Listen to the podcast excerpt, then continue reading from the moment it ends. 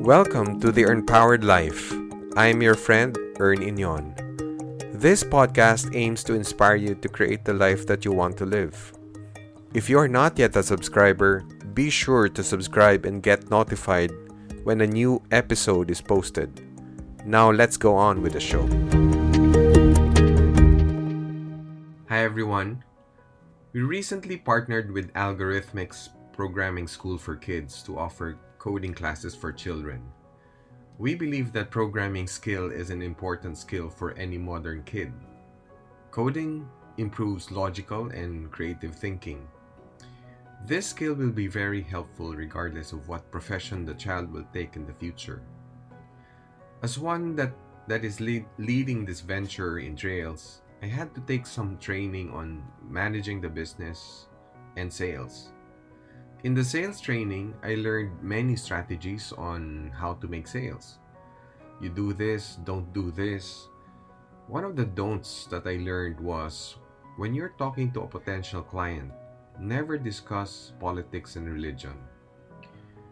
I somehow know about this because I really don't engage in conversations with anyone about politics and religion. But it got me thinking why is it that we believe talking about politics and religion would endanger a relationship with one with other people? You know, last presidential election, for instance, there were people, relatives, you know, family members who fought and almost killed each other because one rooted for BBM and the other for Leni. We were so divided. Same thing with religion. Isn't it the purpose of religion is to make our lives better and supposedly to unite unite us? But now in a world that we are trying to connect everything from our mobile phone to our refrigerator, a friend back in kindergarten, we see religion as something that will disconnect us. And as what Alanis Morissette said, isn't it ironic? Don't you think? What is it with politics and religion? What do they share? By definition, uh, politics refers to the way that countries are governed and to the ways that governments make rules and laws to manage the human society properly. Religion, on the other hand, is a specific fundamental set of beliefs and practices generally agreed upon by a number of persons or sects. So both pertains to the way how one would like to live his life. Politics and religion are everywhere. They are present in every home. I believe the reason why we can't talk about them freely is because of polarized thinking. We think in terms of black or white. I win, you lose. I'm right, you are wrong. Polarized thinking is when we think in extremes in life. If a person thinks his way or the highway, that's polarized thinking. The main cause of polarized thinking is fear. We insist our way is the right way because we are afraid of the outcome if we try other ways. Fear grows when we nurture negative thoughts. Negative thoughts lead to anxiety and depression. The idea of perfection is an ins- insecure world worldview because le- it leads to people closing down other options. Polarized thinking has impacted our lives for centuries, and it is the main reason why many people see the world as broken. The Vietnam War, for instance, in the 1970s, communism was spreading rapidly in Southeast Asian region. So the US got involved because they want to contain the spread of communism around the world. U- U.S. troops surrounded Vietnam until Viet- a Vietnamese, the what do you call this, the boat, uh, a Vietnamese boat attacked one of the battleships that started the war. The main cause of the war is not the Vietnamese attacking one of the battleships. The main cause is really the belief of the US that communism is bad for everyone. Well, up until now, Vietnam is ruled by one party system and it has thrived all these years.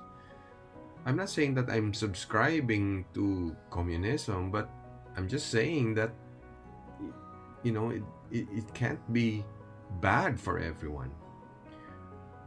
Another example is the September 11 terrorist attack. You know, 19 hijackers took over four planes in the morning of September 11, 2001.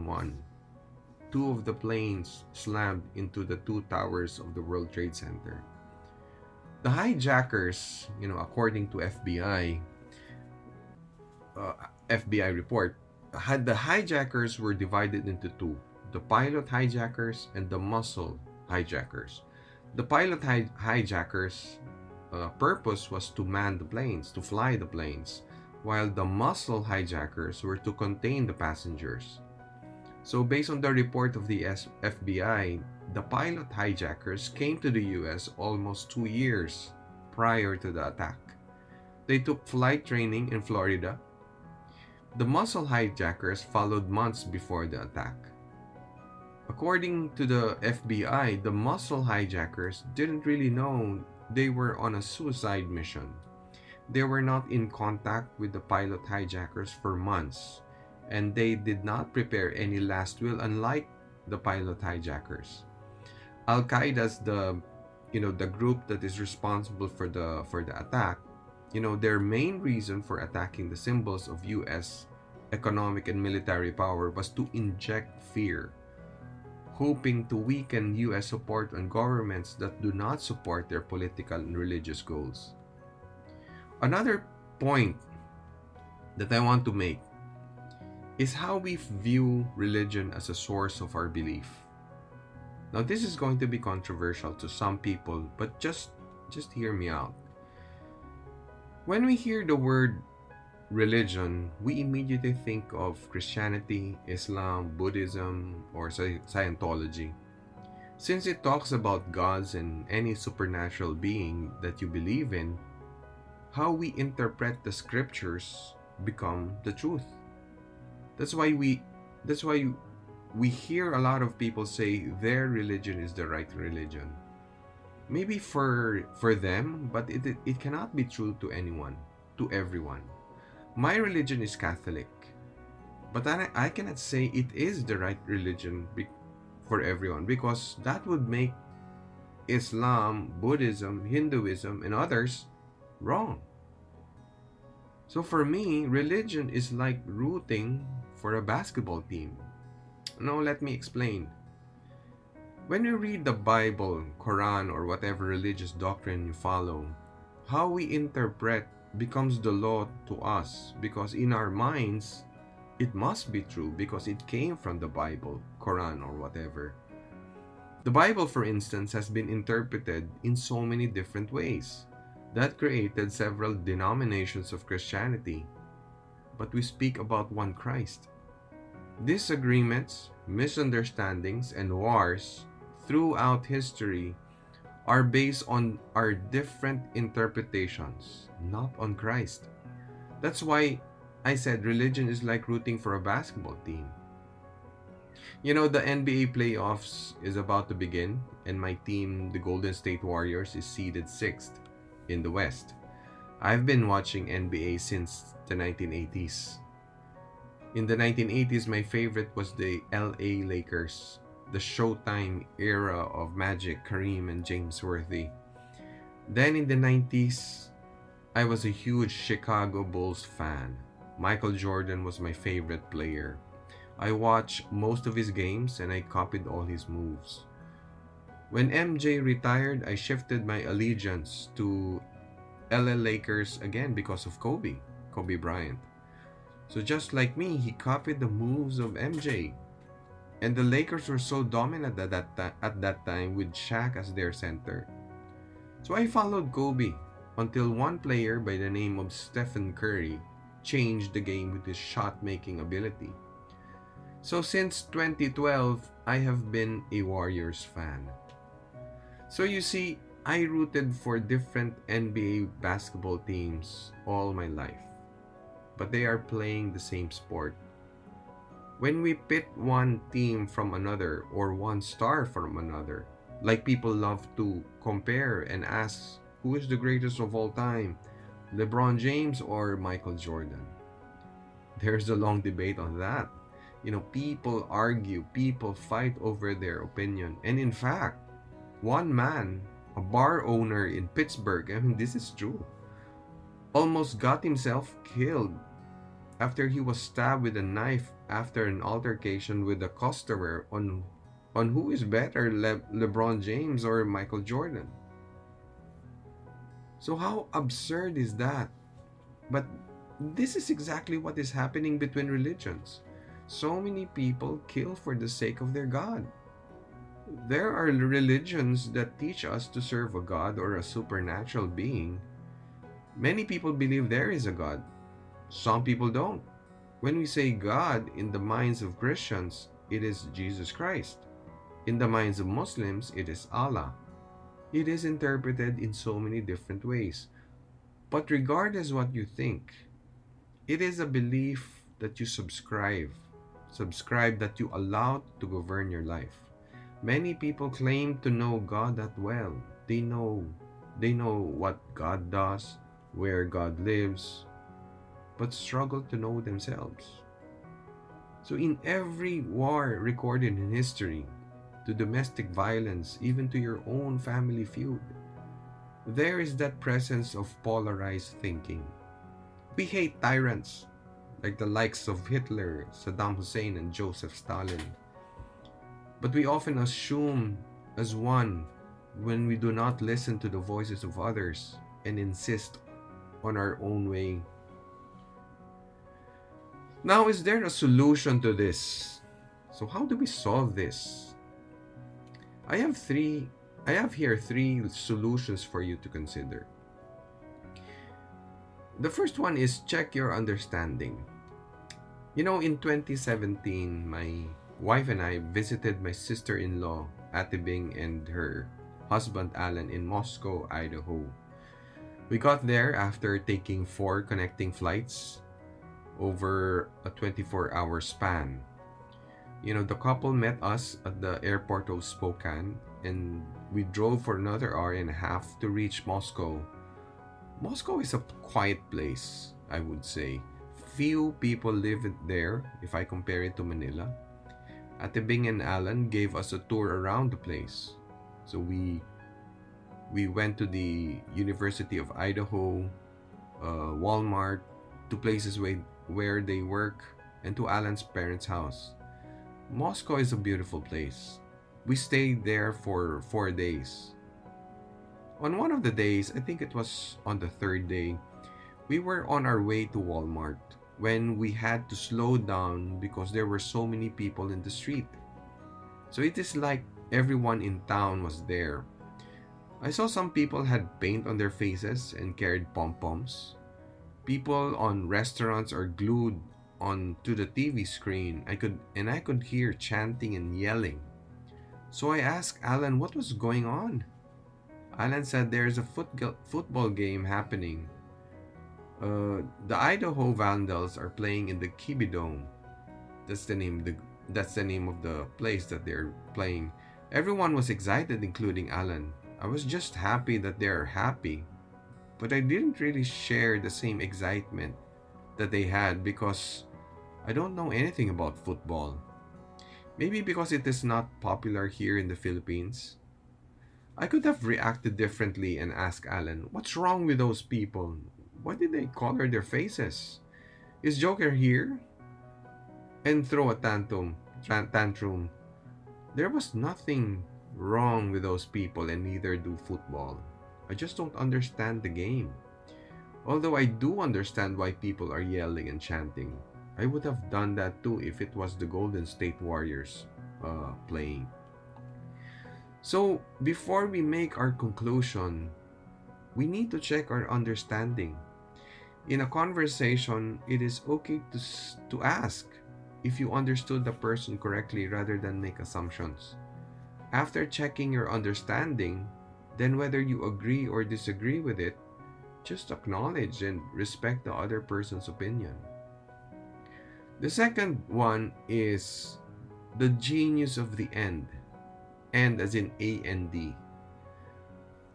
I studied innovation extensively and worked as a head of IT innovation more than 10 years ago. For me, the important keys to innovation are adaptability and speed to market.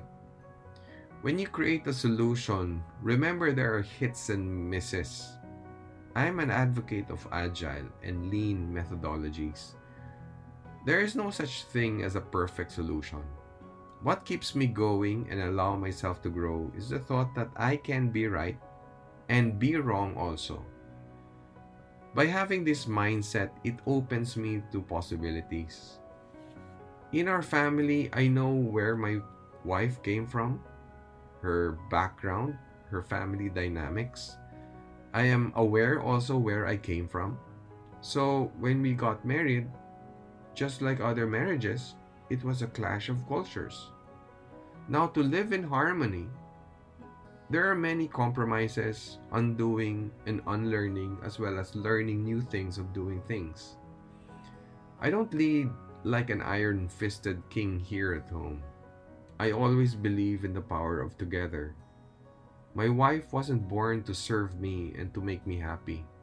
She was born to live fully, to dream, to serve, and to love. As her husband, I am here to help her get to live her life fully to walk freely on solid ground, not on eggshells.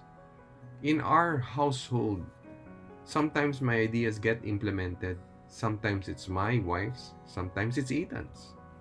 It doesn't really matter who gets the credit.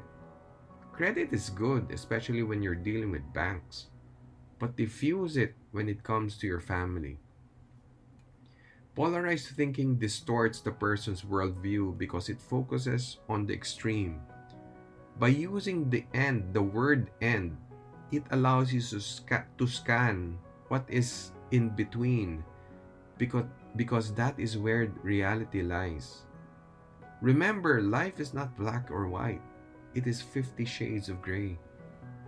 So, that three letter word end is such a powerful word whenever you are in a dis- in a discussion or conversation and you need to express your opinion express your point then add the words i could be wrong. It is a powerful statement that brings down barriers and allow exchange of ideas to flow freely. The third and last uh, solution that i can think of is don't let mistakes define you. We all made mistakes in the past it is part of exploring, it is part of finding our way.